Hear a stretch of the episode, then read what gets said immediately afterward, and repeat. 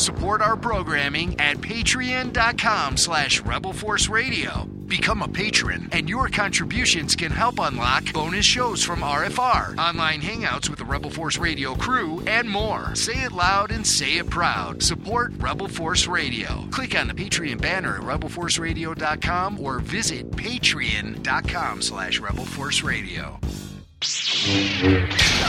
Rebel Force Radio is brought to you in part by Little Debbie Snacks, bakers of all galactic goodness, like mini donuts, Star Crunch, cosmic cupcakes, cosmic brownies, nutty bars, and much more. Little Debbie, official snack of Rebel Force Radio and fans around the galaxy. DorksideToys.com. For the latest Star Wars action figures, Marvel, G.I. Joe, and more, visit DorksideToys.com.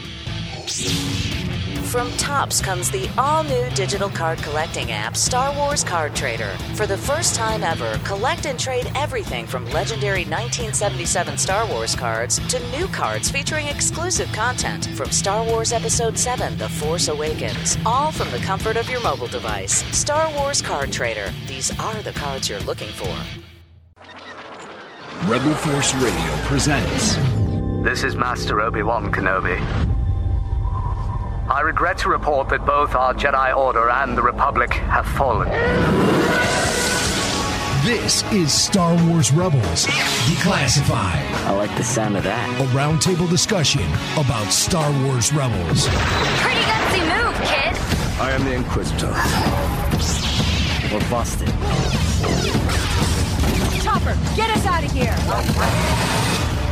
Now it's time for Star Wars Rebels Declassified. Oh, it's getting deep. Here, Star Wars Rebels. We're starting to tackle some of the big issues, the big mysteries in this era of Star Wars, and I, I just it couldn't have come at a better time for me. I have to be honest. I was I was starting to to doze a little bit. I mean, there's it's always full of action, but uh, you know we got spoiled with Clone Wars, where it allowed us to kind of get a little bit more in depth with the cosmic nature of the Force and all of that. And it's just nice to see those types of big ideas coming back into uh, episodic Star Wars as far as the television series goes here uh, with Rebels. And uh, we're going to break it all down for you here on Rebels Declassified.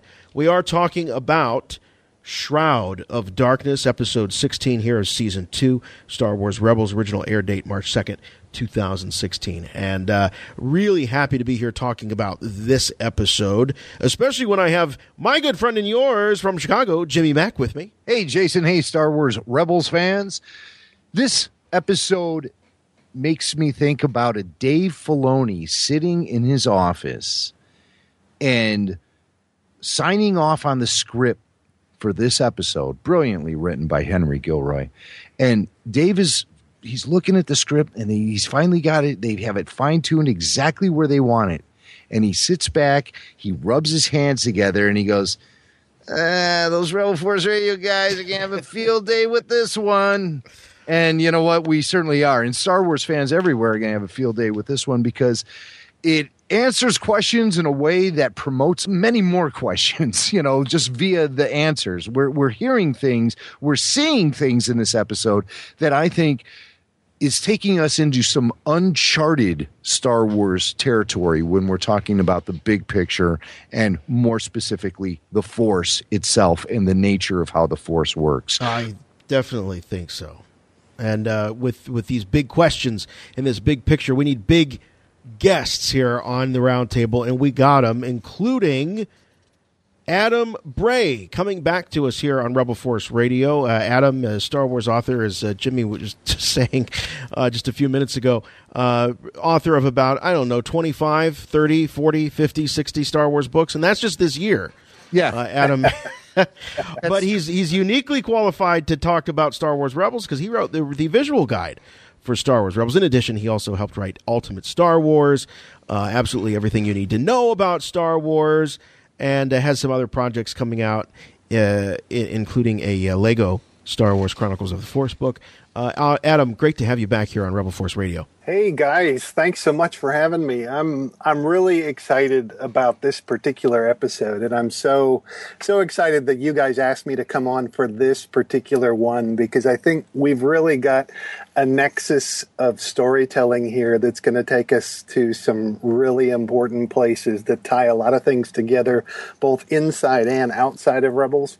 And I can also say one thing I'm really happy about is usually because of writing these visual guides I know a lot lot about what's going to happen, so I have to be really careful about speculating.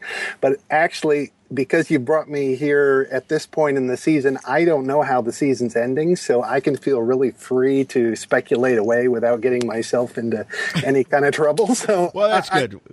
I, am excited to be able to say what I want finally. We like to do many things with our guests, but not incriminate them. All right, that's uh, and uh, also rounding out the round table, we thought about a carbonite. We haven't talked to him in a while, but he's back, and we're so glad to have him. Uh, Spencer Brinkerhoff, the third uh, Star Wars uh, and uh, just general all around artist and a great guy. Great to have you back, Spencer. Jason, Jimmy, we're home. we are home. You know, and if you go around, the, you know, you, I, I, Spence, I think a lot of people know you about two two things. When I when I think of Spencer Brinkerhoff, I think of two things. One, I think of the uh, uh, the lightsabers that you use, the little uh, prop oh, yeah. lightsabers that you came you came up with that people can hold and and take photos with with their cell phones, oh, yeah. and it makes it look like you're actually holding a real glowing lightsaber. So right, right. Well, you, you, know what we we. I like to call them a light stick, so that way uh, I don't have to like worry about licensing because it it can be a laser beam, laser you know, sword, a, a, a, gun, a laser sword, maybe a heat vision or a power ring. But right. you know, but what's that other thing that you think about when you, when you think about? You the, said the car from Smokey and the Bandit. Oh He's yeah, oh yeah. Teen wheels are rolling the Boom. car from Smoking. You know, I because I was thinking about you. They they have the big, um, and I'm not a car guy, but they had the big uh, auction, the car auctions. They and this thing is so big that they put it on ESPN, right? Oh yeah, yeah. And the big prize this year. Uh, the car that everybody wanted to see was one of the cars from Smokey and the Bandit. The, the man himself, Burt Reynolds, was there on hand uh, as the bids were coming in, and it was, I believe, one right. of three um, promo vehicles yes. that was used in the promotion yes. of the film. But you actually own one of these, right? Well, yeah. What happened is uh, the cars that were used in the film, just like any of the cars on the Dukes of Hazzard, were completely smashed, and they couldn't ever use them again. And so, for the 30th anniversary of the movie, uh, they teamed up with Year One Automotive out of Atlanta, Georgia, and they rebuilt the Bandit. And uh, and what they did is they made the Burt Reynolds Edition Trans Am, and then they uh, gave one of those promo cars away. And uh, to win it, you just had to tell Burt Reynolds why you deserved it. And so I made a video and I, I talked about, well, I didn't say anything at all. I just, you know, showed him my sweet driving skills and, uh, and, and I won the car. That's amazing. This, can we see the video anywhere online?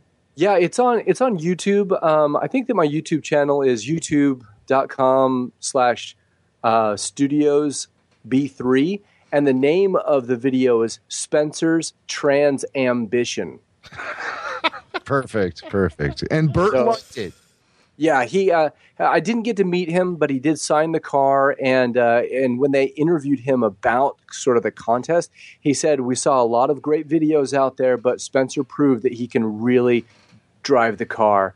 And uh, and just kind of like to to pull the shroud off of that. I wasn't actually driving a car. I did a stop motion animation technique where I was just scooting along the ground, you know, like one frame at a time. It it was terribly uh, sore when I was done with that thing. It was a but lot But it paid off, and you still it have did, the car, right? Um, it was it. It's part of a funny story is that I won the car. Um, I lost my full time job and was having trouble finding a new job and uh, that same time, I was contacted by Lucasfilm and asked if I was interested in producing a limited edition art print for the Star Wars celebration in Japan. And so I ended up taking some of the tax money that um, was also part of the prize and applying that to my trip to go to Japan to kick off a Star Wars career. So I kept the car for a year and then I sold it at auction. And I'm a family man. My kids can't all fit in that car. And I was scared every time I drove it. And, and so, I mean, it, it can it, it can move though. I mean, I had a But you drove the Bandit for a year. I mean, that's Oh, yeah. Who, how many people can say that? and and I, I drove it. I mean, the day that I got yeah, the day that I got uh, news that I was losing my job, I came home, you know, dropped off my box of the stuff from my desk. Uh, I I told my wife, I said, I just need to, I just need to leave for a minute. And I, I got on the freeway, which was under construction. So I went to the end of the freeway, did the U, and got back on and just opened it up, you know. And I looked down and I was about 105, and I thought, oh, I should not be doing this right now. You know, I think of you and I think of Ernie Cline, who ended up buying uh, a DeLorean because he was such Oh, a yeah. fan of uh, of Back to the. I think he bought. I don't think he won it. I think he actually. I think he may have bought that. But uh, at any rate, it's great to have you all here, and Thank you, uh, what thank a you. what a great I- I do episode! have to say, it's yeah, great to have Spencer here because for the first time ever, we have someone on RFR who is Burt Reynolds approved. I don't think that. Yeah, that's never. Adam, are you Burt Reynolds approved? No, I'm not. Uh, okay, how about Sally Field approved? no. Okay, he- all right. Not even that level. Hesitate. He He did hesitate. I think there's a story there somewhere. Just check and see if the uh, It's check and see if the hat is hanging on the uh, the the CB antenna. Uh, well, anyway, let's get into it. Uh, Shroud of Darkness. Uh, we kicked the, the episode off with uh, a face uh, to face battle between the fifth brother and uh, the seventh. Is it the seventh sister? I get that confused. Yeah, the. I think Yeah, the so. seventh Yeah. sister and Kanan and, and and Ezra and. Um, you know they it's it's interesting because there there's time in this battle uh Jim for a little bit of uh I don't know maybe like you know Han and Luke style kind of bantering. Um the stakes I, I know the stakes are high but when I see that when I saw this face off it seemed a little comedic a little cartoony for me. So the episode started off I thought um I was a little a little underwhelmed I just didn't think the stakes were all that high Well, and I think that really underscores the general impression I get from Star Wars fans regarding these two Inquisitors. It doesn't feel like they pose a threat to our heroes, the presence of these two. They seem like a nuisance, they seem like a fly that needs to be swatted off the arm. So I think as fans watching the show, we don't have confidence in them as villains. We think they're goons, stooges, totally disposable. What's the story with these guys? I guess as we learn more about the nature of the Inquisitors themselves, these guys have a little bit more value as characters. But for the most part, they come off as completely disposable stooges on the, the the the broad scale of Star Wars. And I'm not saying that as a critique. I'm saying that from the perspective we achieve by seeing things through Ezra's eyes or Kanan's eyes. No, these guys aren't threatened. When they boarded the Ghost after escaping, thanks to uh, Chopper and those uh, flying uh, stingrays, the the Tibidees Yeah. Tibidees, Yeah, yeah the Tibidees. The the I He- Hera's Hera's uh, that's the ghost's uh, boyfriend, isn't it? Yes, that's right. So the Tibidees. So um, To be determined creatures. So that, that's about- where they get their name. wait wait wait wait wait hold on hold on Is- Nice. is, that That's true Uh, Yeah, yeah. I, I had read that somewhere. I think it's on StarWars.com. Oh. That they started out TBD uh, because Right. they didn't didn't know what to call them, and so that it just evolved into that. it's brilliant. That is absolutely brilliant. Um, but the the Tibidees. So um, did you guys? Did you see Zeb's reaction to hearing the news that they ran into Inquisitors when when they got back on the ship? Zeb was cleaning his his bow rifle, and they walked in and said we ran into Inquisitors. He's like, eh, whatever. You know, I mean, really, he was just he could care less. They're these guys are just pests. They're not even. Um, I mean, just we don't have confidence in their abilities to actually cause a threat to the heroes in this show. And I, you know, I don't think that that's even necessarily their role. I mean, we're going to find that they are disposable. Maybe in this episode we saw the absolute end of these two. I'm still. I don't we even- don't know. They kind of just disappeared, right, in a ball of light. I don't know what to think about. Well, I don't know. Do we want to jump to the end so soon? No, well, no, no, I don't think we do. But I mean, I think that it's. I think that Jim raises a, a, a point that is the, you know, is what we're perceiving. You know, did they mean to do that? Uh, you know, the crew behind the series, or you know, is this is this maybe a, a, a misfire? And I think for me, it comes on the heels of the Grand Inquisitor, uh, Spencer, who I found to be very menacing. I want. I know Right, you have you have young kids. I mean, my kids are just now being exposed to uh, uh, rebels, and uh, they look at that guy, and he's scary. These guys, they don't really know what to make of them. Yeah, I think they, from a, a storytelling um, function, they really kind of fulfill the role of Grint and Aresko, those two Imperials who lost their he- heads. Um, was it the end of last season or beginning of this one? Right. Um, so I, I think it, it's it's kind of from the team's perspective, it's probably a kind of way to give the our, our heroes somebody to fight um, that that they can actually beat once in a while without having to beat Darth Vader. Yes. yeah, I mean, Dave uh, the Filoni has said many times you can't have Darth Vader shaking his fist to the sky as the ghost takes off every week. You can't, you know. Yeah. I was really surprised, though, um, that uh, Kanan and, and Ezra so openly talk about what, what their purpose is on the planet right in front of them. You know that they're talking about that they're there to find Yeah. the secret secret base and all about what, what their mission is. It seems like that's giving away a little too much to the enemy. Yeah, well, we know that there. Um, I, I believe Spencer wasn't in the previous episode. That there is some sort of a. They, they, they, the Inquisitors found out through the probe droid where they were heading and what they were up to. Yeah, you know? It, it's interesting to me exactly how the uh, Inquisitors keep showing up. Yeah. And um, they used the probe droid in this episode to kind of like look inside of the Jedi Temple and see what was going on there. But I think that probably um, the thing that struck me the most resonant with uh, Star Wars lore is the same way that Luke Skywalker, when they went to Endor, kind of said, I'm putting the whole mission in jeopardy because I'm here. And Kanan sort of referenced that same sort of sentiment by saying, potentially, us being Force users is creating a way for the Inquisitors to track us, and there will never be a way for us to find a secret base because we'll always be revealing ourselves because of our Force sensitivity. Wow, you know that's that's a good that's a good observation. I did not pick up on that. So if we follow that to conclusion, are we looking at a at a day at a time when Kanan and Ezra, for the safety of Hera and the rest of the gang, need to distance themselves, separate themselves?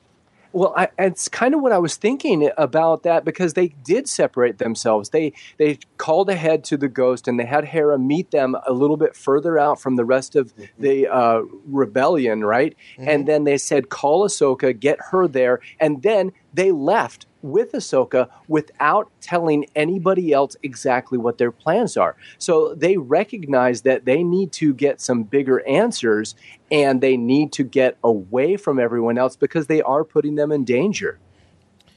Jim, the uh, we we saw the sort of the animal whisperer um, come back uh, with with Ezra, and you know, there's look, there's a lot of really fun and cool and interesting Jedi powers from the mind trick to the ability to run really fast and uh, jump and all of that stuff. Uh, yeah, Sabine does a lot of that stuff without being a Force user, but who's counting? but there's so many great force powers. Is this one of them? Is this something that you want to see more of? Do you, I mean, what is it with, with Ezra and, and these animals, and how many times can they go to the same the same well and keep it interesting? Well, I believe that each Jedi has a specific ability that they're that they specialize in. Now, this is nothing new to Star Wars because we saw Anakin Skywalker display this ability in Episode Two. Remember when he caught Right. the reek? He tamed the reek right there in the middle of the Geonosis battle. Uh, Geonosis. I keep saying that since last week. Geonosis. What's up with that? so in the middle of the Geonosis battle arena, he had he had tamed that reek instantly, and he developed a connection with them. So we're seeing that similar skill being displayed by Ezra. Now, of course, Anakin Skywalker being the chosen one, had a lot of specialties. You know, he was like across the board. He was the multi-tool player. But a guy like Ezra, who's really just sort of getting his feet on the ground as far as learning how to work his force abilities, he is he is tapped into this one thing he's really good at, and that is communicating with wild animals. And uh, so he's able to pull a Gandalf here. And I say Gandalf because if you remember in uh, Lord of the Rings, when he's imprisoned by Saruman on the top of that tower, he whispers at the moth, and the moth takes off, and then Gandalf does the jump, the leap of faith, and a giant eagle or something like that picks him up and flies away with him. That's kind of similar to what we see going on here in uh, Rebels when the uh. By the way, the greatest. I love that Tibidees. Uh, Thank you so much, Adam, for the, the backstory on that. That's Sure. fantastic. But so the Tibidee then takes them right over to the the go not the ghost, their their little shuttle, and um, Phantom. the Phantom. Yes, I wanted to say the Spectre. I, I love all the haunted mansion. Oh, yeah. but I mean, that's it's so apropos because they need to be invisible. They need to be ghosts. They need to be specters. They need to be phantoms. They they cannot be revealed ever. And uh, and and so that's a nice little touch they put in there. But Ezra's ability to communicate or tame animals instantly or make them um, make them perform according to his will. I think is a, a very cool force ability. It's something that even goes back to the old EU with the uh, Young Jedi Knights series that was written by Kevin An- Anderson and his wife. They they featured a young Jacen Solo who had that ability as well. He could communicate with animals and wildlife, or he could tame them instantly. So that's something that's been evolving throughout Star Wars, both in print and on screen. And so now you really see it um, being embodied and, and perfected by Ezra. So yeah, no, Jason, I like it. I, I say bring more of it. Bring more Well, of it. Okay. Yeah, yeah. Make make him the master. You know, make him really master this. I think he's well on his way. I think you guys uh, were talking about it too, uh, maybe on uh, the the episode with uh, the uh, the Purrgils about um, how it's it's similar to uh, Kylo Ren's uh, ability to uh, probe people's minds as well. Um, and I I think that because you know we saw him doing that with Rey in the Force Awakens, and I think that it, it could be an interesting parallel there that they could be you know drawing on purpose, which gets to something uh, at, at the end of the episode I want to dive into. But I Ah, so what you're saying, Adam, is is this is this uh, foreshadowing, perhaps, of a you know right now it's it's uh, is, wait, is this is, are you saying that this is comparable to the kid that pulls the legs off of the caterpillars uh, and then later turns you know does this to humans. In this case is Ezra entering the minds of these animals and some but someday will hone this skill and his ability to manipulate the minds of uh, of people. I think for someone who is who we're being told uh, or being shown already that uh, he brushes with the dark side um, in some of these abilities, I think it's definitely um, a foreshadowing shadowing of a possible uh, direction that Ezra could go. And that's amazing. Look at those examples I gave earlier of previous moments in Star Wars history where you were exposed to individuals who could do this to animals. Anakin Skywalker slid to the dark side. Jacen Solo slid to the dark side. Are we going down the same path right now with Uh, so reading animal minds may not be the the best That's not- indicator yeah No, I'm, I'm, That's I'm not- not, sure if it's I'm not sure if it's reading animal minds as much as what we're talking about is the ability to control. control so animal minds right If you control all and you control hordes, you control herds, you control masses, and then you have this gigantic, gigantic power over these things, then it's it's just one small step away from using that power to control others. Yes, and you know, t- not to uh, you know go back to the expanded universe. I can't believe I'm bringing this up of all people, but but uh, I, I recall in the Darth Plagueis novel. Uh, which is fabulous. I love it. Uh, they sort of allude to Palpatine's ability to control the minds of the Senate as well. So uh, that's that's interesting. So this is uh, now now all of a sudden I'm intrigued. Now I want to see more of this. Now all of a sudden I believe Doctor Dolittle would be the ultimate Sith Lord. nice, nice. right. Hey man, we're just one small step away from Aquaman turning to the dark side too, right? For sure, for sure. He's next. um, so the scene where we see Anakin, or yeah, well, we do. We see Anakin, the hologram of Anakin Adam. Um, and Ahsoka's watching this this old you know lightsaber uh, training video. Uh, Ezra seems you know to kind of keep this theme going about you know maybe Ezra is is is tempted or is attracted to uh, the dark without knowing it. I mean, he sees he's a little starstruck by this hologram of Anakin Skywalker. Yeah, yeah, I, I, I think he is. You know, he's he doesn't have a lot of uh, men, you know, mentors in his life. Not like what you know, Kanan or somebody would that that lived, uh, you know, at the Jedi Temple. So he's going to be intrigued by any new Jedi that he sees. Um, yeah, and any anyone with the power and ability and authority is is going to be he's going to be drawn to them. So if we introduce new uh, authorities uh, and powers into his life, I think that that puts him at, at risk because it's it's a new choice of okay, which way, which you know, which fork am I going to take now? Yeah, we also, you know, Adam, to keep going on with this, is we get a little glimpse into Anakin's legacy. We hear uh, Ezra say that Kanan said Anakin Skywalker was the greatest warrior of the Clone Wars. So, uh, you know, we know that uh, clearly that the general public, the masses, or very few people know about what happened to Anakin Skywalker. But we weren't necessarily clear on what his legacy was. You know, in terms of we know that they don't know that he turned into Darth Vader, but we don't know what they know in terms of what happened to Anakin Skywalker. Um, but it sounds like his legacy is secure. I like how Ezra walked in there and he's like, "Oh, I've seen this one before." Remember, he's watching that right. recording. Yeah, right. Like it's a rerun of uh, hey. the honeymooners. Yeah, yeah. I love this. This is the one when Ralph and yeah. There's there's so many. I had so many wonderful feelings when in, in this scene. I mean, number one, to hear Matt Lanter again, that was just mm-hmm. beautiful to have him back yeah, um, in our Star Wars on TV. The second thing is it, it it's Ahsoka having this connection to her past and having this fond memory and and hearing the way that Anakin is talking about, you know, form 4 and some little adjustments that he's made and he's totally like selling this, you know, instructional DVD, right? You know, he's totally like, here we go.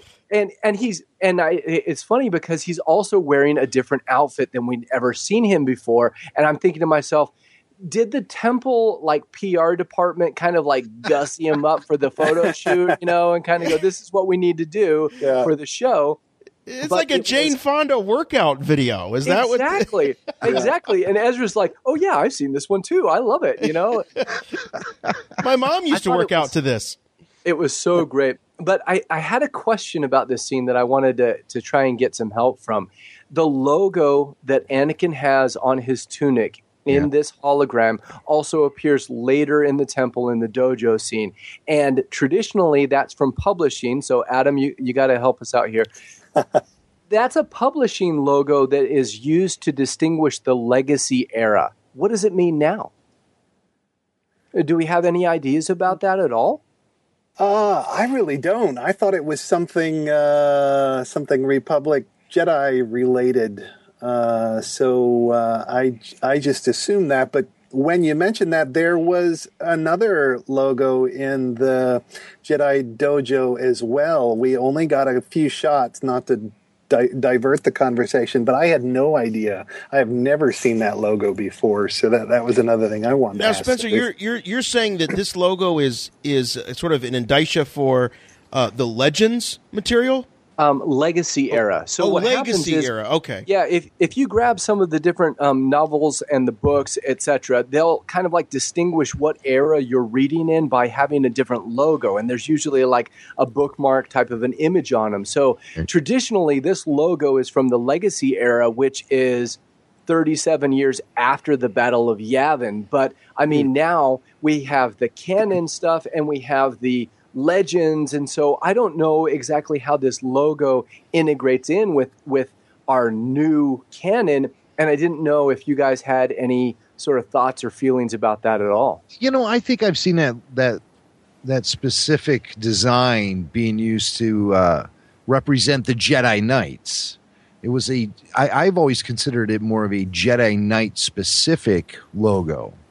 You know, But- and I think now that you say that, it, it does.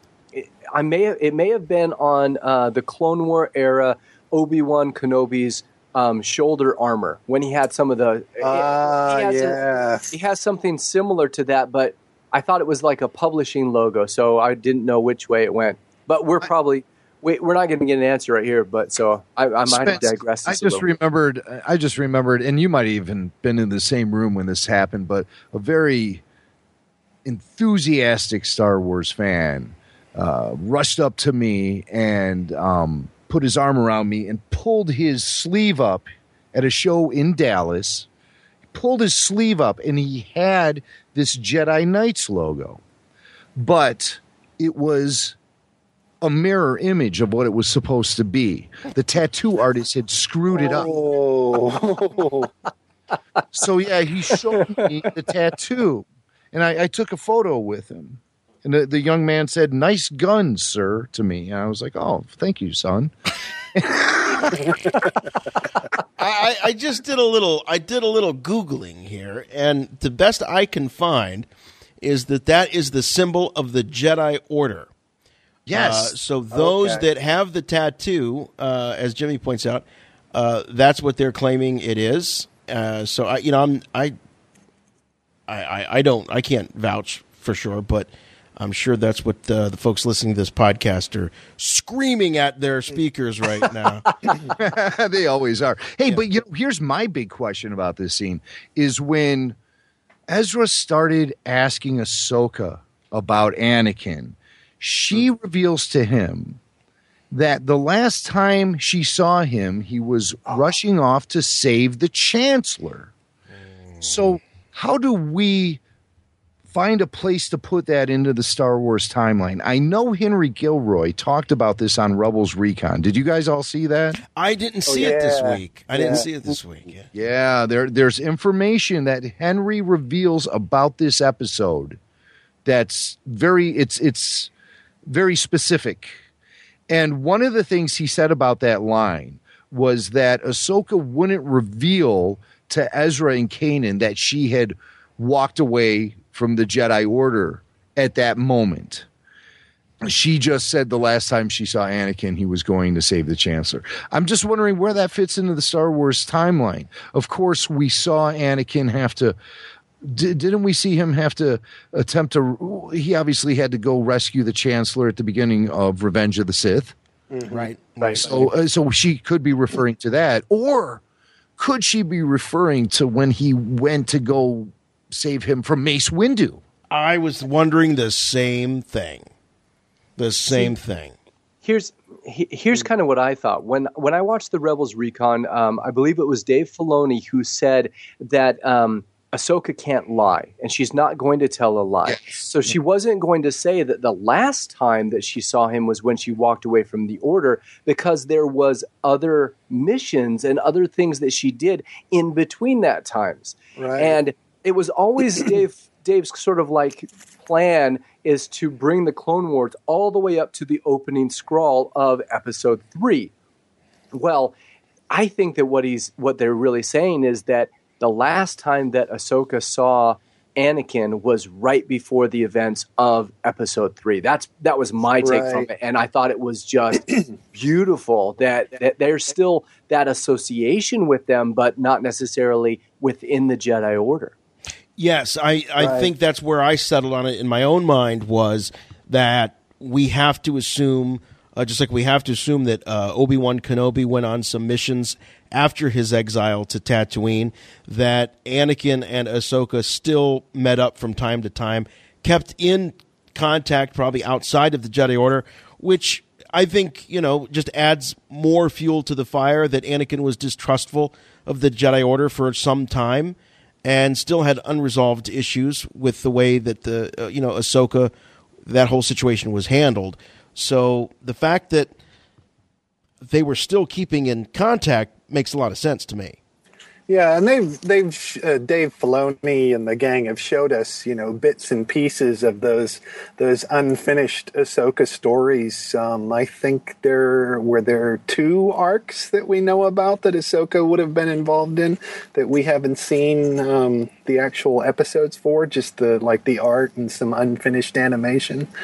And um, so I I have a feeling we'll even see those stories at some point uh, in some some form of, of media, whether it's animation or a book or a comic or something. I gotta tell you though, guys, not to be overly critical here, but the I, I mean, I'm with you, Spencer. Uh, you know, it would have been great just hearing Matt Lanter, let alone you know seeing uh, kind of a, a, uh Clone Wars era Anakin again. But I, I gotta tell you, the model for this.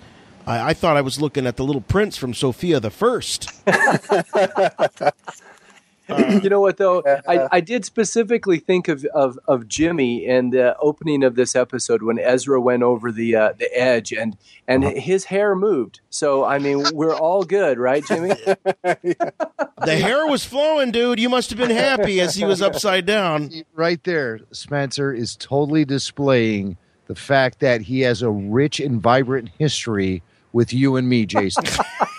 He's bringing up the effort we, you know, I promoted on the show to bring faster, more intense to Star Wars animation. And I said, if these guys are going to be up on top of some super powered train riding around and their hair is not moving, it loses that faster, more intense, which is George Lucas's mantra, right? For what makes Star Wars work. So um, I think, though, the message was finally heard because all of a sudden the character's hair started moving faster, Yeah, intense. yeah. And so good to see. Thanks, Spence, man, because the, the tradition continues with Star Wars Rebels. And, and yeah, you know what? I'll wear that as a badge of honor. Thank you very much.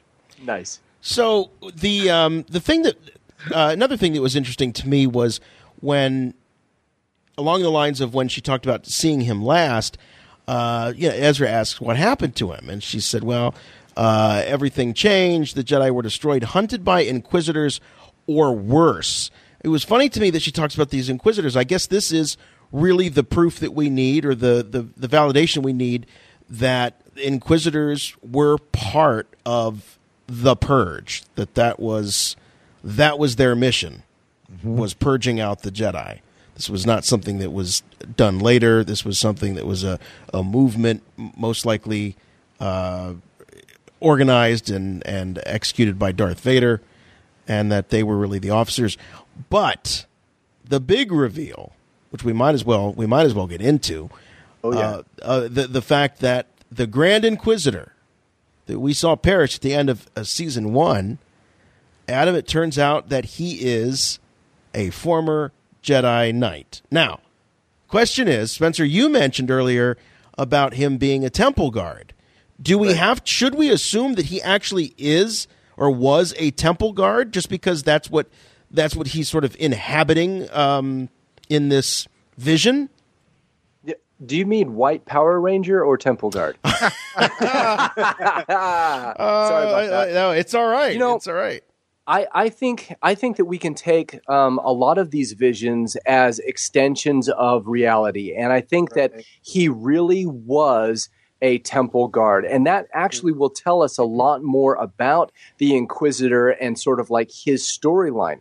Another sort of like visual clue, if you look at the Inquisitor and his sort of like um, his his design, he's got these little like uh, peanut butter cups kind of like on his e- where his ears would be, sort of like a little earmuff type of design. And then the helmet Hmm. that the temple guard is wearing has that same design on it. And so I don't know if if that's a carry through or what, but up until this point, we've only seen the temple guards sort of like shrouded and wearing hoods. So Yeah, his his shoulder armor and chest plate were were the same as he was as a as an inquisitor inquisitor just painted a different color and design. Ah, okay. So something else that's really interesting about the Temple Guard is that these guys are sort of like um, Navy SEALs. They're they're elite, and what happens is when they choose to, um, or, or when they are chosen to become Temple Guards, they go above and beyond. They're shrouded themselves. Their identity is completely gone. So you think that the vows of being a Jedi are strict. The vows of being a Temple Guard are even more strict and so they they they kind of lose their identity to a certain degree. And this is the type of zealot you know that can go real well zealot you know by its the definition it goes really really far in the, maybe the wrong or the right direction. So what's happening here is the inquisitor as a temple guard was so firmly entrenched in this sort of like belief system that he transitioned that right into the inquisitorial squad and he was out on the front lines taking these guys out and, and uh, eliminating jedi so knowing a little bit more about the temple guard helps us give a little bit more about the dedication and the sort of like drive behind the grand inquisitor And uh, it, what would have driven? I mean, what would have been the the thing? Can we speculate that would have driven him from his life as as a guard to uh, becoming an inquisitor? What what would it have been? Why would he have betrayed the order? Was he? Is this a typical dark side seduction? Is this about survival? Uh, Jim, what do you think? Well, we saw it happen in the Clone Wars, didn't we? In the Umbara arc with that um, Jedi Master Krell. oh yeah yes, Yeah. right, right, Krell. Right, yeah. So, um, you know, the lure of the dark side was uh, quite a bit overwhelming. And if you listen closely to the dialogue from Yoda, what he says is that the shadow of the dark side fell upon all of the Jedi. Essentially, I'm paraphrasing. In this episode, though, he he says that all of the Jedi were lured by the dark side. Yeah, he says they were all consumed by the dark side. Yes. right So, um, because they jumped into the war. because of the very nature of what they were participating in was completely unnatural for a pure force user, a, a force user who works in the light. And maybe this might explain something, you know, if you look at the big picture, because I like looking at what's happening here in Rebels, and I try to apply it to things we've learned from The Force Awakens. Number one, Leia did not pursue the path of a Jedi. Could it be that it was determined by Luke Skywalker that she couldn't follow the path of the Jedi because she was a warrior, first and foremost? That's what she knew, and that's what drove her. She was a military person, making her ineligible. I don't know. Maybe. The other thing I look at too is these revelations we're getting about Jedi temples. We know that Luke Skywalker was living in exile on Ahch-To in a Jedi temple. Could that have been the original Jedi temple that he was searching for? Maybe. What kind of secrets are in there? Are we getting a little taste from what we're seeing here in Rebels? Maybe. Something interesting that Henry Gilroy brought up on Rebels Recon was that all of these visions we're seeing here in the temple, um, apparently none of it is real. It's actually Yoda communicating from Dagobah he's communicating with the Jedi in the temple via these visions. All of these visions are being controlled by Yoda, which I found to be very interesting. I don't think I'm misinterpreting what Henry said in Rebels Recon. Adam, you saw it, right? Are- Yeah, yeah. No, I think I think you're right on that uh, that he was saying this this was through via Yoda. All right, so Yeah, this was you know not because I was wondering too because why I was thinking, well, um, you know, why wouldn't Yoda be more, uh, or the Inquisitor, even for that matter, be more uh, blue glowy thing, right? Why wouldn't he be a spirit? Uh, Right. but this is a this is a different level of interaction with those from beyond. But it's interesting to me that if you're claiming that, or if Henry is claiming that Yoda is conjuring this, uh, how is he able to then uh, pull in the Inquisitor? See, and I, I didn't feel that Yoda was actually conjuring it. I, Jimmy, I understand what you're saying, but I felt like what, what he was saying is that it was through Yoda that they were able to know all of these things. And so they were having connections. And, and with Ahsoka's sort of like her vision, which I won't talk about completely right now, with her vision, I felt like there was some of her own knowledge that was coming to light and shaping that experience, and it wasn't Yoda kind of like making all of that manifest. So they're in this temple, they're in this like sacred and holy ground, and not only are they in the temple, but they're in the sanctuary of the temple, which was another interesting part. They're in the basement of the Alamo. Right. Um, so what happens is There's no basement in the Alamo. when, when the inquisitors show up and they start using their force and the the designs on the temple grounds turn red it goes they actually mention that they're going into the sanctuary and they're forcing their way in something else interesting about this is that ahsoka refused to take part and she said that she can't use the force because she's no longer a jedi but in on starwars.com it sort of like subtitles that image and says that ahsoka doesn't participate in the temple opening ritual because she's no longer a jedi. Mm. So she's not practicing anymore. She's not that's not her like complete faith and as such she doesn't like participate in that temple like ideal. But what happened that ritual? But when they get inside, it's through Yoda and through Yoda's influence that they're able to further tap into the things that they know and the things that they need to see and the things that need to happen to them so that they can continue on with their journeys. Mm. Right. It uh, it did kind of puzzle me that uh, she stepped back because she's not a Jedi. Yet when the Inquisitors came along, uh, they were able to open it using uh, the dark side. But that that brings into uh, something interesting about the temple itself. I wanted to point out um, that there's there's a you know, typically I think we think of Jedi temples as the place where the light side of the Force is active, and uh, you know, Sith temples, um, which we may may see later. Uh, and we've seen before in uh, the Clone Wars as, as a place where the dark side energy is active. But here we see something very interesting on Lothal, where this temple channels light side and dark side energy. It's both Yes. active there. Um, something uh, from uh, the the episode in season one when they first visit the temple on StarWars.com.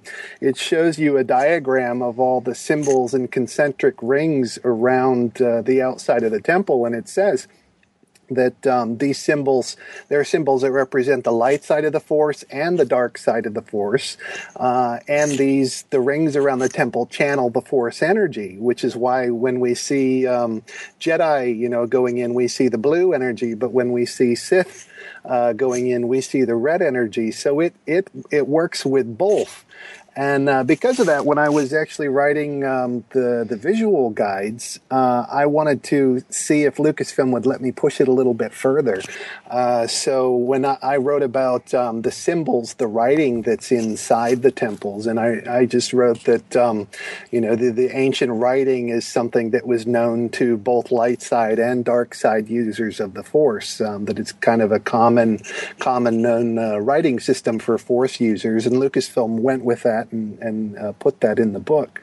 Um, but so I see you see both things going on, and you see you know they're the the these Inquisitors and the Jedi are both uh, tapping in here. Um, and there's something there's something very primal, you know, when when they go in the temple here, they're we're going down to a new level level, a, a lower level, um, which almost it, you know I almost wonder does this predate first even you know Jedi Sith? How how old is this? Because we get those hi- hieroglyphics, you know, of the the Lothwolf riders and whoever these ancient uh, Oh, inhabitants wait, what of was? Lothal are.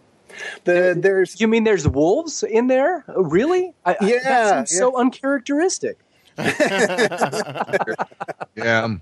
I, I, I saw Mario Lemieux in there too. Weird. no, just a nod to Dave Filoni, always inserting his personal interest in new Star Wars and doing so very effectively, and and and I welcome it. You know, it's funny because I am I'm looking at uh, a shot on uh, on StarWars.com uh, in inside the dojo, and I see what looks to be a painting almost of the spire at the top of Oh yeah, General yeah. Grievous's ship, where the big Count, you know, Count Dooku and um, or as my son calls him, Daunt Cuckoo. Uh, had his big Daunt Cuckoo, yeah, he's a cuckoo.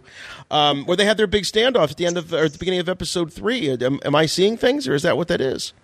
Well, it also looks like the top of the uh, the Jedi Temple on Coruscant. Oh, that's probably what it is. Okay. So there's more than one spire in town, that's for sure. Yeah. Love them You know- spires.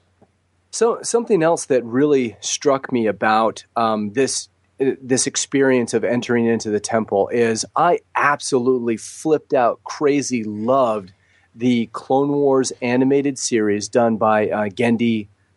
Tell me right, Tartakovsky, right? Tartakovsky, that's right. Tartakovsky. So those were like what 2005. Um, in the in the second series that they did, they had one that started out with Qui Gon and young Annie at the Dagobah tree, and it was Yoda was having a vision, Yes. and and Yoda saw Qui Gon taking Annie to the Dagobah tree, and in this section they they talked about how he needed to have um, his trials, and so what what happens is I felt like this was a section where they were having their trials.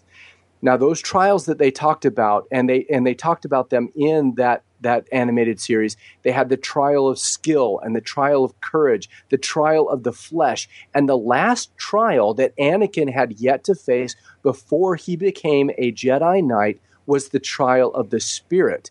And even Peel like jumps in and says, facing the mirror hmm. and and I felt like this episode was the trial of the spirit. Each one of these characters did sort of like a facing of the mirror, and when Kanan was fighting and he realized that he had done everything that he could do, he stopped fighting and he was he was knighted. And in that ceremony, they used the exact same phrase from the Genndy series in Rebels by the right of the council, by the will of the force. And then, you know, the difference it says, dub thee I do Jedi, Knight of the Republic. That's the way they said. And I love that they brought that back in. And it, again, tied those series together for me because uh, oh, even though those are, you know, in the legend status now, but I felt like this was each one of them facing the mirror. Wow. That was good stuff there, Spencer. That was incredible that you're able to reference all of that. what are you? What are you nuts? You sit there Oh, I- I- all day long. Uh, so let's love it. so let's uh, Jim. Let's talk a little bit about what Ahsoka sees and experiences with with Anakin. So they are all they're all having their their their trial of the spirit, we could say, and Ahsoka. Uh, I, I do should we assume, based on what we're seeing, that this is the moment when she realizes once and for all that this, you know, black leather clad monster is her former master. Are we seeing the precise moment of realization where she finally is able to admit this to herself? her worst fears have been confirmed via the vision. Vision is so powerful, she knows that she, if, if she were to deny it, she's making a huge mistake. That's the truth to her. It's finally come true. Yeah, that's the confirmation. She sheds a tear. She feels she feels the pain, you know? Um I thought it was a very powerful moment. Look what I become.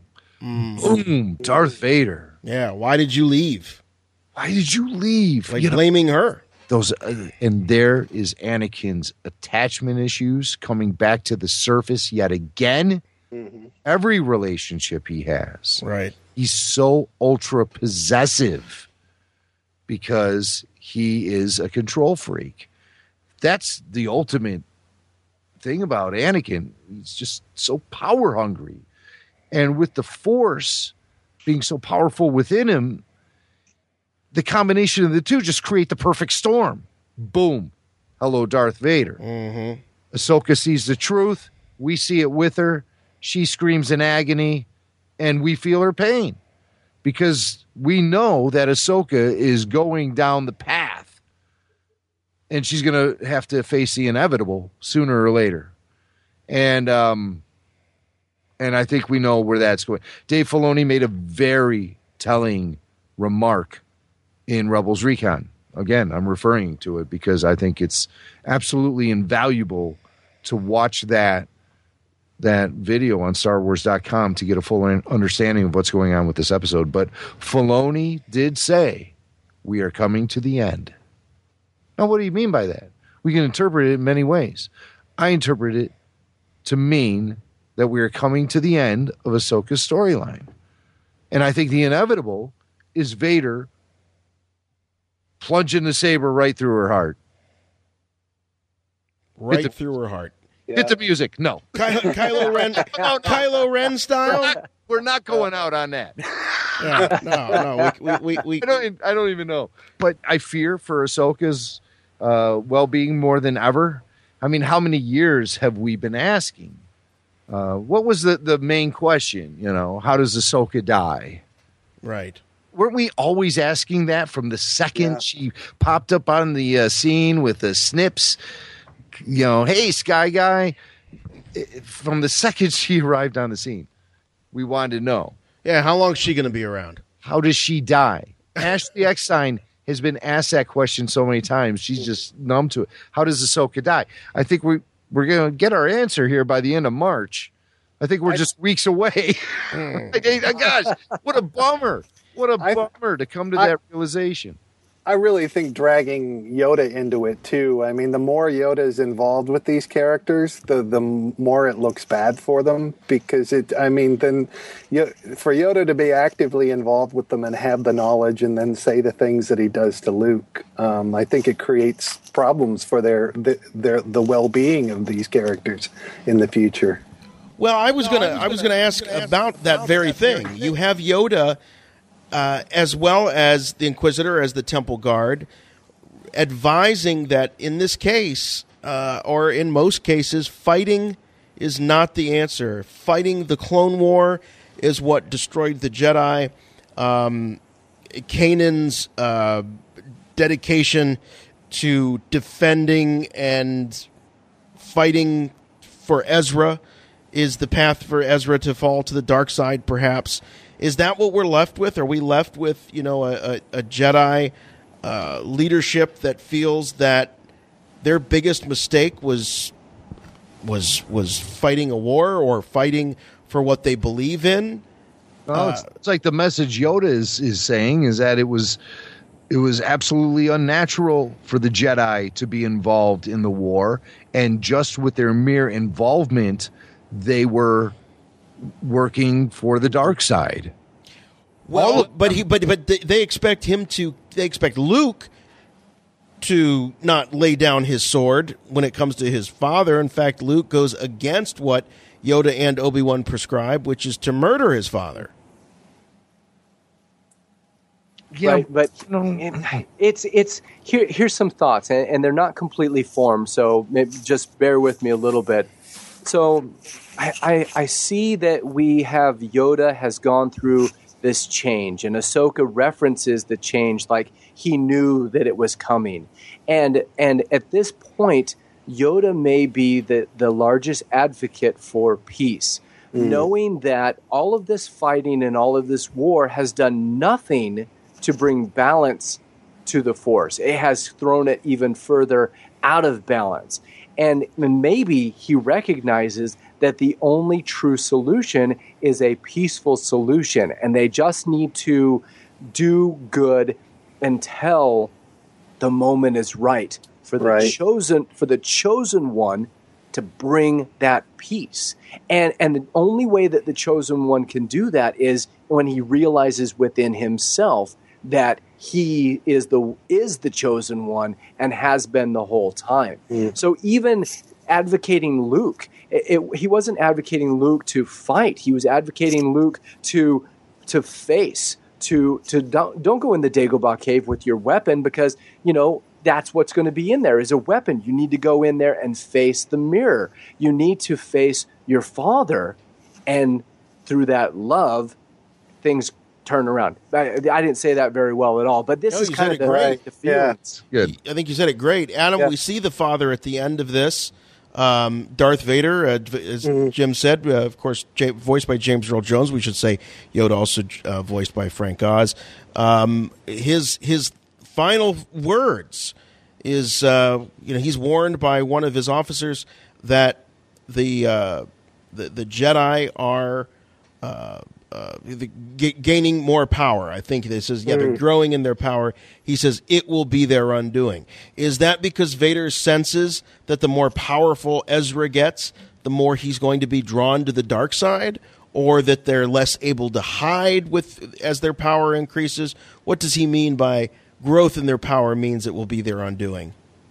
I, I think it, I think it's all of the above. I think uh, they're going to stick out like a sore thumb. They're going to be drawn to the dark side uh, through uh, hate and fear and aggression. Um, they're they're just going to put a target on their back. Um, and if, if you notice when um, when Yoda is talking to Ezra, Yoda is very visibly disappointed uh, when Ezra says, "Oh, we've already chosen. We're going to fight." Um, and Yoda is only very begrudgingly gives um, him the information that he needs. yes, Um, that's true. It is yeah, begrudging. it's- yeah, it's it's it's very much Yoda plays along because he knows, you know, well, it's up to these guys, um, but he, he it's he very visibly doesn't look like he wants wants to take them this route, but he does, and uh, I think that that's important. Uh, but uh, and also Ahsoka. Um, just before she runs out of the temple herself, you notice she says, um, "I think she says there's there's still a way," and Yeah. I don't. I, she's she's not talking about a, a way out of the temple. She's not talking about a door. I think she's talking about a way to reach Anakin. Um, a- Uh, redemption. yeah, redemption. redemptions. I think we're going to see Ahsoka go down a fool's errand to uh, re- rescue Anakin from this fate, and that may be her undoing. Yeah, this may may indeed, as I said to Jim earlier, uh, have shades of Kylo Ren and uh, Han Solo in it a little bit. Um, we've seen we've seen a successful uh, confrontation and redemption with Luke and Vader, uh, and now with Force Awakens, we've seen an unsuccessful attempt. Uh, how will Ahsoka fare? Well, time will tell as we wind down season two.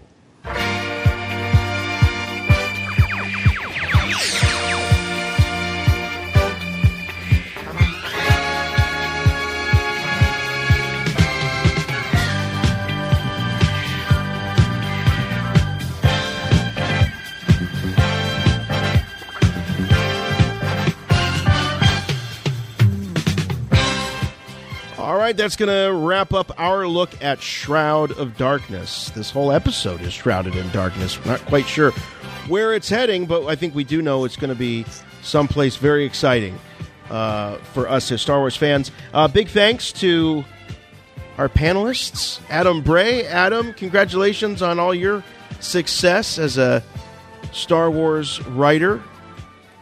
Oh, thank you. And uh, yeah, everybody, please remember to uh, vote for uh, our new book, um, Star Wars Absolutely Everything You Need to Know, with, um, let's see, who did I write that with? Michael Kogge and uh, Cole Horton. Um, and that's up for a Nickelodeon uh, Choice Award on uh, March 12th. So please right. go to nick.com slash KCA and uh, cast your votes for favorite book or um, vote for us on Twitter with uh, hashtag vote Star Wars books and hashtag KCA. And Adam, you have an appearance coming up in Jim's neck, neck of the woods, right? I do. I'm going to be uh, at uh, the C2E2 convention. Um, I think that's the weekend of March 18th, and I'll be on a talking on a Star Wars books panel with uh, a bunch of the folks from Del Rey. Oh, cool. I'll come hang with you. Awesome. Please do. That'd be a good time. And uh, Spencer, nice to have you back. Uh, thanks so much for joining us. You can uh, Thank you. Spencer's artwork and uh, all things Spencer can be found at studiosb3.com. That's right. Anything I'm, coming uh, up that you want to let us know about? I'm working right now on uh, launching a Kickstarter. I've got a, a partnership that I'm working on with Trends International, and uh, I have a how to draw coin that I've uh, taught some little classes at the Star Wars Celebration events and other conventions. We've got a patent on the thing, and we're going to get it out there. We, we've got some other licenses signed up for it, but I think we're going to launch on a Kickstarter first, and then we'll move from there. So now I've said it out loud, I have to actually follow through with it. I got to tell you, I really appreciate when artists like yourself and and others go on to, to YouTube and, and do these tutorials for kids. Um, my daughter's favorite thing in the world to do is to come come home from school, fire up the iPad, and draw with all these different artists uh, on YouTube, and uh, just watching her grow as an artist and. Uh, you know, being an artist is like learning to play an instrument. You got to learn the rules before you can improvise, and it's these uh, teachers on these uh, on these YouTube channels that are really teaching the rules and watching them, you know, compose their own works of art Right. is really exciting. So that's awesome, think- man. Good luck. I think we had daughters uh, the same year, so turning eight this year. Turning eight this year, yes, sir. That's right. All right. Thanks again, man. We'll love to have you back, of course. You betcha. And uh, Jimmy Mac, final thoughts. Shroud of Darkness. My head is hurting. My mind is spent. There's a lot to think about with this episode. I feel exhausted. and I feel like we've barely scratched the surface. I think Ahsoka totally has the ability to open up the Jedi Temple. She doesn't, as a matter of principle. It would be sacrilegious to her and the Jedi Order for her to make that attempt. It's not that she couldn't do it, it's just that she wouldn't do it because she has principles and she stands up for what she believes in. She walked away from the Jedi Order back then, and if it, you know, push came to shove, if she had to do it all over again today, she would do it again. She's, you know, her her ability to stick to her principles really shines through with the fact that she refused to partake in that activity to open up the Jedi Temple. Um, speaking of the Jedi Temple, we're dealing with a lot of metaphor here. So, what's real and what isn't?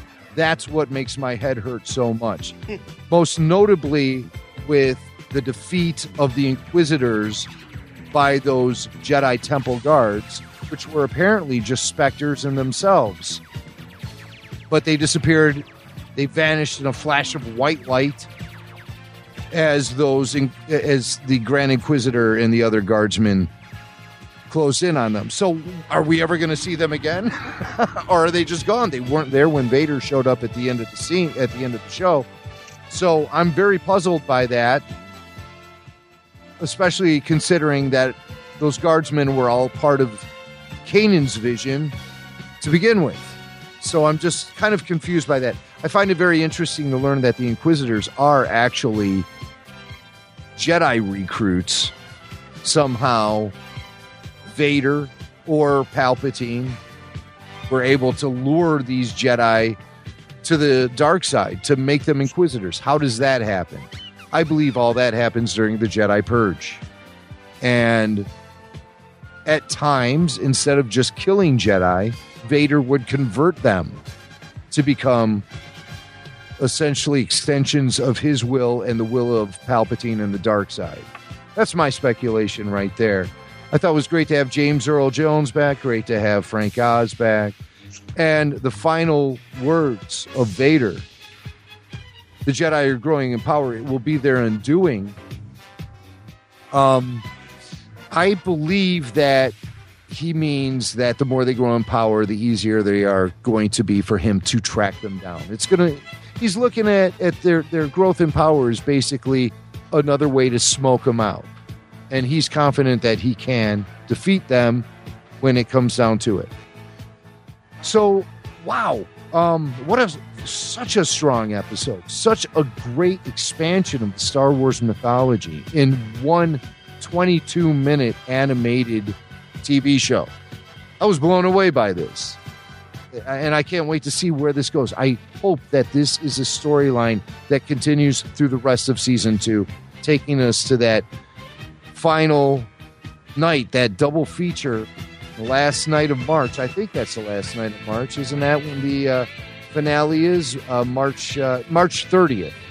We get the final two episodes. Could we be seeing the end of Ahsoka? That's something else that makes my head hurt, even considering it at this point.